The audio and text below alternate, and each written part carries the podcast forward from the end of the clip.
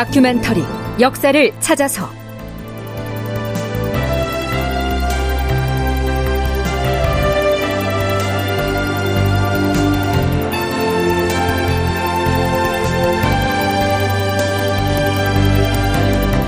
제 1140편 모물용을 명나라로 돌려보내자. 극본 이상락 연출 황영선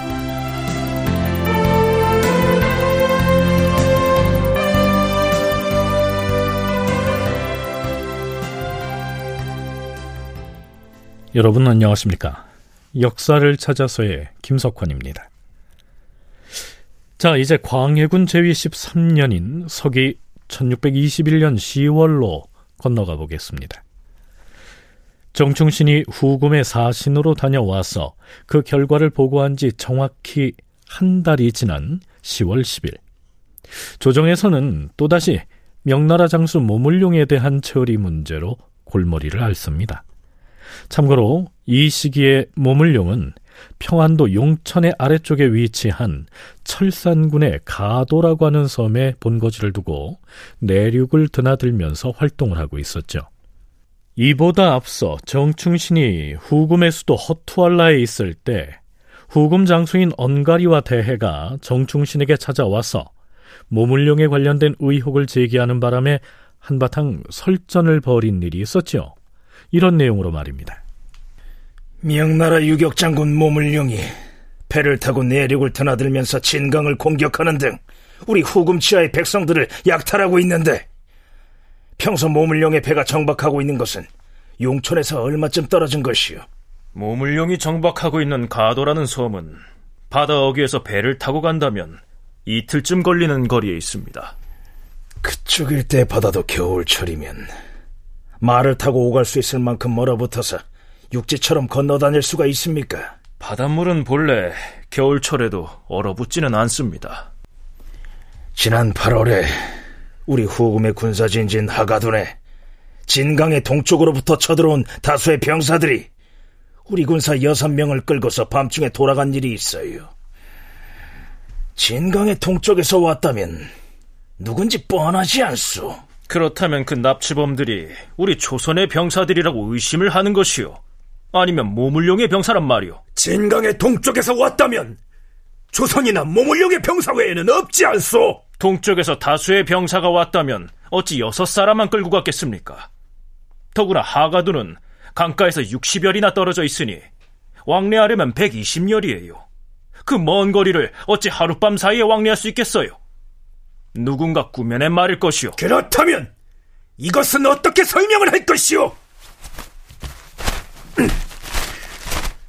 이것은 조선의 군관인 조성공이란 자가 모물룡에게 보낸 편지인데 우리가 입수를 한 것이오.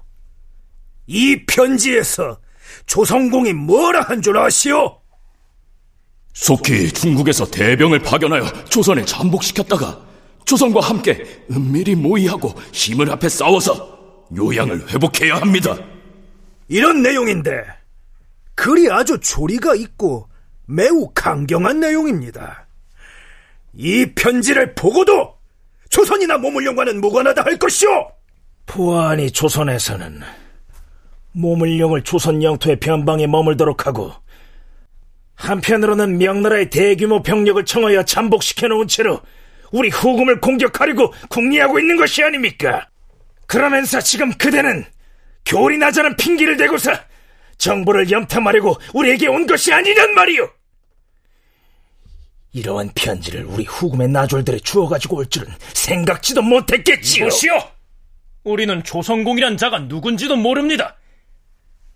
생각컨대 이 편지를 쓴 자는 아마 요동 사람으로서 아직도 명나라를 생각하는 마음이 있어서 나름대로 계책을 꾸며서 모물룡에게 올렸을 것이오. 이것이 대체 우리 조선과 무슨 관계가 있단 말이오? 그리고 명나라의 형편을 말하자면 육지에서 움직일 수 있는 대규모 병력을 가지고 있으면서도 지금 후금에게 쫓기고 있는 중인데 어찌 풍파가 거센 큰 바다를 일부러 건너서 우리나라에다 대군을 잠복시킨단 말이오. 어린아이의 의견만도 못한 이런 편지 쪼가리를 가지고 와서 어찌 나에게 이처럼 경솔하게 유혹을 제기한 것이오? 이런 일이 있었습니다. 그러니까 요동 난민으로 군대를 조직한 후에 조선의 가도라고 하는 섬에 주둔하고 있는 모물룡에 대해서 후금이 줄곧 비상한 눈초리로 경계를 하고 있다는 반증이죠. 바꾸어 말하면 그러한 모물룡이 조선의 변경에 주둔하고 있는 한 그를 공격하기 위해서 후금의 군대가 언제 군사행동을 일으킬지 모르는 상황이었으니 광해군으로선 모물령이 눈에 가시일 수밖에 없었을 것이고요.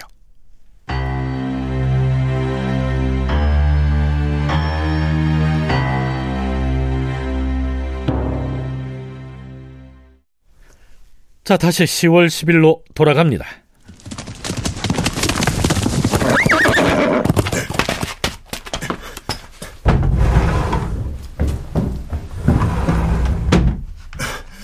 주상 전하, 평안도 병마절도사 우치적이 올린 장계를 가지고 왔사옵니다. 평안도 병마절도사 우치적이 보낸 장계의 전문은 실록에 실려 있진 않지만 다음 날에 열린 비변사 당상회의에서 거론된 바에 따르면 역시 모물룡에 관한 내용입니다. 우선 광해군의 반응은 이렇습니다. 어제 평안도 병마절도사 우치적이 올린 장계를 보아하니 가달들이 했다는 말이 매우 흉악하고도 참담하다. 도대체가 이 모물룡이라는 이 사람은 성품도 지극히 경솔할 뿐만 아니라 거느리고 있는 군사도 보잘 것이 없고 일 처리하는 것도 허술하기가 짝이 없다. 이제 곧 겨울 추위가 닥쳐서 강이 얼어붙을 것인데 그리 되면 모물룡은 우리나라에서 후금의 군사들에 의해 화를 입을 것이 명백하다. 만일 후금군이 모물령을 노리고 우리나라로 쳐들어온다면 그 사태를 어찌할 것인가?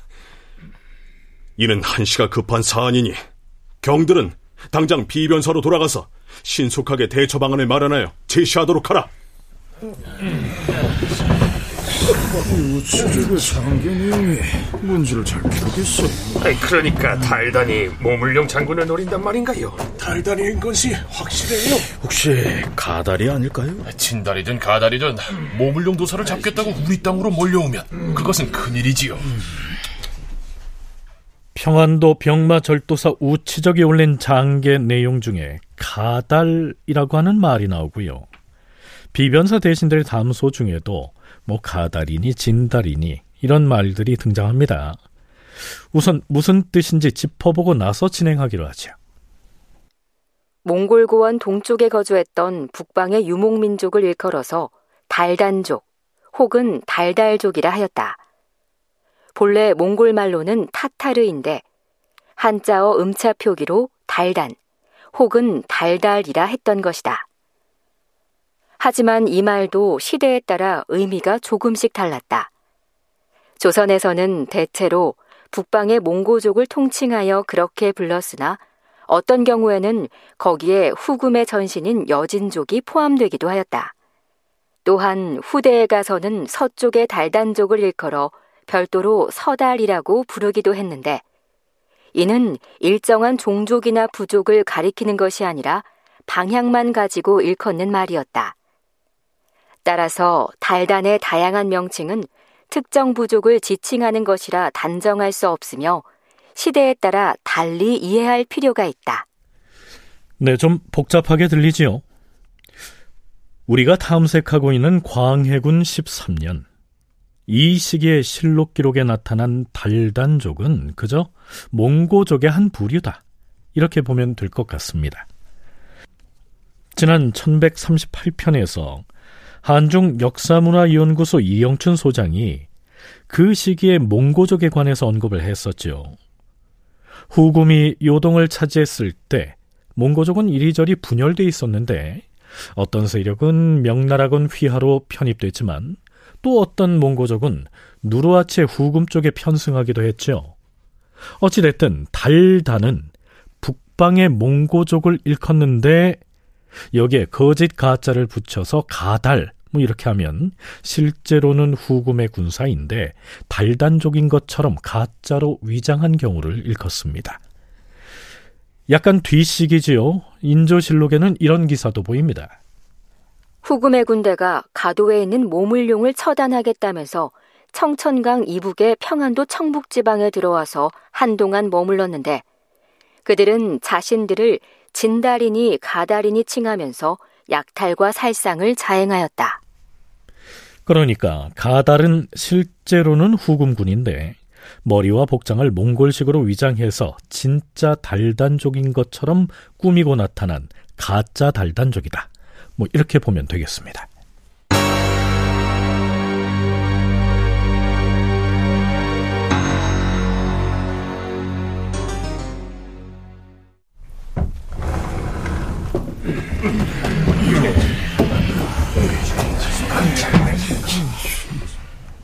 광해군의 명에 따라 모물룡에 대한 계책을 논의했던 비변사 당상관들이 어전에 모였습니다. 어떤 의견들이 오가는지 들어보시죠. 지금 우리 땅에 들어와 있는 모물룡 도사가 일 처리하는 상황을 보아하니 어제 전하께서 말씀하신 그대로이옵니다. 그가 우리나라에 화를 끼칠 우려에 대해서는 이전에도 전하께 이미 두세 차례 진달하였사온데 평안도 절도사 우치적과 의주부윤 정준이 올린 장계를 살펴보니 가달의 공격이 매우 두려울 지경이옵니다. 그 가달의 무리는 실제로는 달단족이 아니면서 머리나 복장을 달단으로 가장하고서 모물룡 도사를 처단하겠다고 들어오는 후금 오랑캐의 군사들이옵니다. 이미 가달은 공공연하게 우리는 철기병을 출동시켜서 모물룡이 있는 곳을 칠 것이다. 이렇게 선언을 했다고 하니 철기병이 평안도의 용천이나 철산 앞바다의 가도로 공격해 들어온다면 그 결과가 참으로 흉측하고도 참혹할 것이옵니다.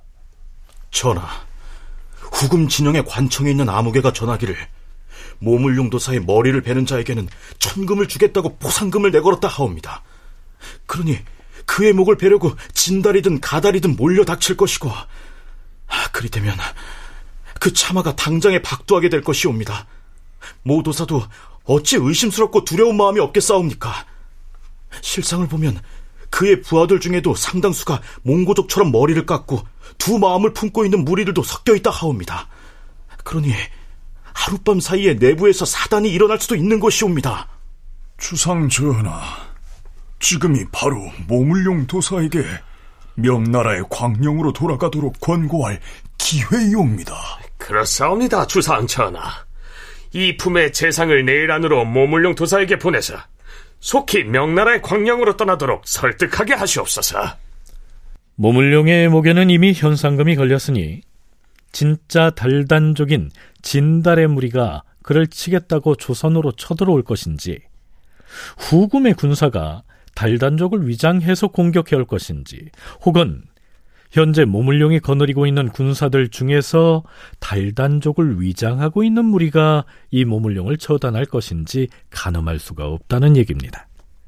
어떤 경우든 간에 조선에게는 위험한 상황이 될 것이니까 재상급의 대신을 모물룡에게 파견해서 제발 명나라의 광령으로 돌아가도록 권유를 하자. 이런 얘기를 나누고 있는 것입니다. 물론 그것은 광해군이 누구보다 바라는 바였으나 광해군은 비변사의 대신들이 말만 앞세우고 있다고 화를 내죠. 그런데 비변사에서 이품 이상의 재상을 모물룡 도사에게 보내기로 결정을 했으면 누구를 보낼 것인지 마땅한 사람을 속히 선발하여서 과인에게 청거를 했어야 하거늘 왜 이토록 느긋하게 말로만 하려는 것인가? 빨리 의논해서 적임자를 청구하여 보내도록 하고 모물룡 도사에게 문서도 작성해서 함께 보낼 것인지의 여부도 상의하여 구하도록 하라. 광해군은 골치 아픈 모물룡을 한시바삐 후금의 통치권이 미치지 못하는 명나라의 광령으로 돌려보내고 싶다는 마음을 감추지 않습니다. 서강대 계승봉 교수의 얘기 들어보시죠. 광해군은 벌써 외란 때, 세자 때, 그 거의 뭐 야전군 사령관 역할을 하면서 그 명나라 군대의 허허 실실을 정확히 알고 있었거든요. 그래서 그 명나라 군대 가지고는 도저히 후금을 이길 수가 없다. 이런 확신을 한 사람이고요. 그러다 보니까 그 조선이 살아남으려면 명나라하고 자꾸 군사동맹 해가지고는 안 되는 거고 차라리 그렇지만 갑자기 4대 의리를 끊을 수는 없으니까 명나라는 그냥 네, 네 알겠습니다 객해서 그러면서도 후금에 누르와치하고 새로운 우호 관계를 확실하게 맺고 싶어 했던 것이죠. 그러니까 그런 광해군이 볼 때 모문영은 나라의 골칫거리고 실제로 광해군이 그래요. 나라의 큰 우환이요 화근이다. 왜냐하면 후금이 모문영을 잡는다는 명분으로 압록강을 건너서 조선을 침공할 그 가능성이 너무 커진 거예요.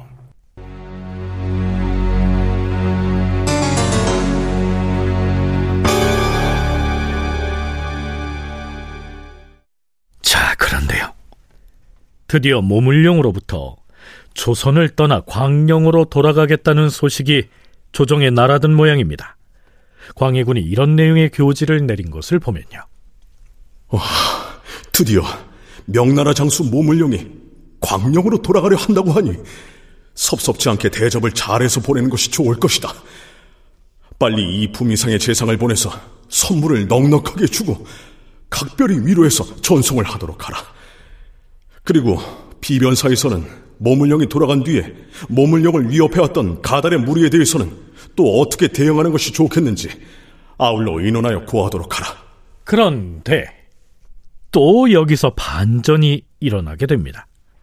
모물령은 결코 광령으로 돌아가겠다고 스스로 천명한 적이 없었던 것으로 드러난 거지요. 주상 전하, 모물령 도사가 후금에서 자신의 목에 상금을 걸었다는 말에 동요되어서 이러저러한 말들을 하였으나 광령으로 돌아가겠다고 천명했다는 것은 분명한 사실이 아닌 것으로 알려졌사옵니다. 그런데 어떻게 우리가 이 상황에서 그가 반드시 돌아갈 것이라고 단정을 하고 미리 선물을 주어서 전송하는 의뢰를 행하겠사옵니까? 전하, 이 품 이상의 재상을 뽑아서 보내자는 것은 모물용 도사를 다 일러서 광령으로 들여보내려는 의도에서 나온 계책이옵니다. 이미 파견할 재상도 선정해서 전하께 아뢰었사옵니다. 하오나 신등이 다시 생각해보건대 도사 모물룡에게 명나라로 돌아가라고 성급하게 권유할 일은 아닌 듯하옵니다.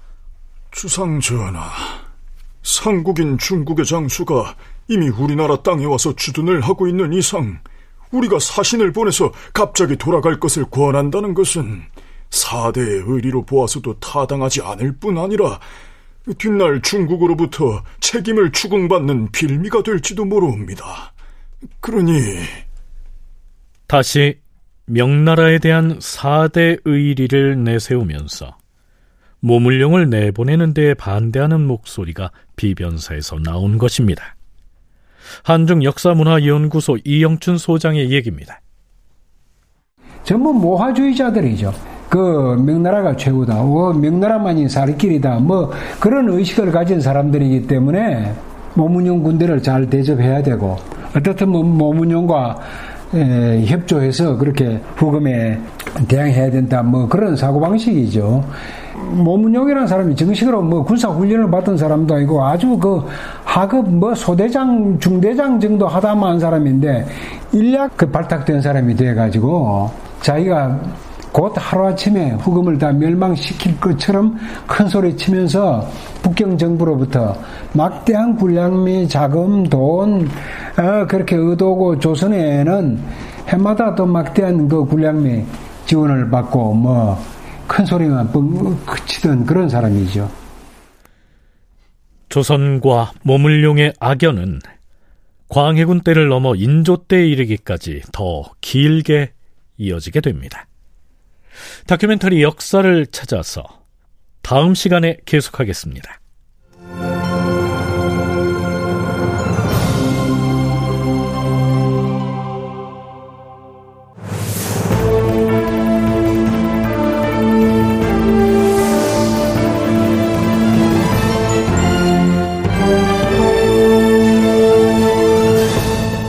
다큐멘터리 역사를 찾아서. 제 1140편. 모물용을 명나라로 돌려보내자. 이상락 극본 황영선 연출로 보내드렸습니다.